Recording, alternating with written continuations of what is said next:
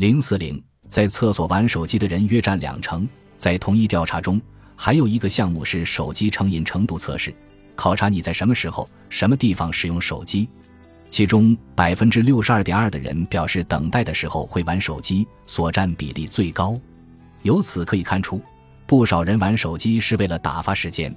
此外，还有百分之三十七点八的人表示会一边走路一边看手机，百分之二十二点八的人表示上厕所的时候一定会带着手机，百分之十五点九的人表示吃饭时看手机已然成为习惯。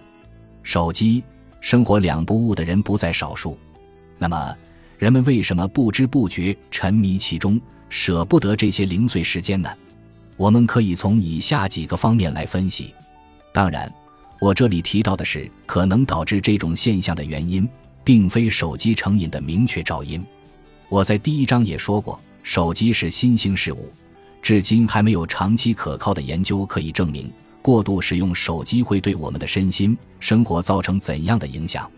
从几年前开始。人们就对网络成瘾现象展开调查，主要调查对象是玩 PC 端网络游戏上瘾的人。由于手机和电脑在便携性、操作性等方面差异很大，网络成瘾的噪音并不一定能完全套用在手机成瘾上。所以，在这里，我想参考以往有关药物、酒精成瘾者的心理调查，以及近年来关于网络成瘾的调查，再加上手机特有的便利特征。来探讨人们为什么会沉迷手机这一现象。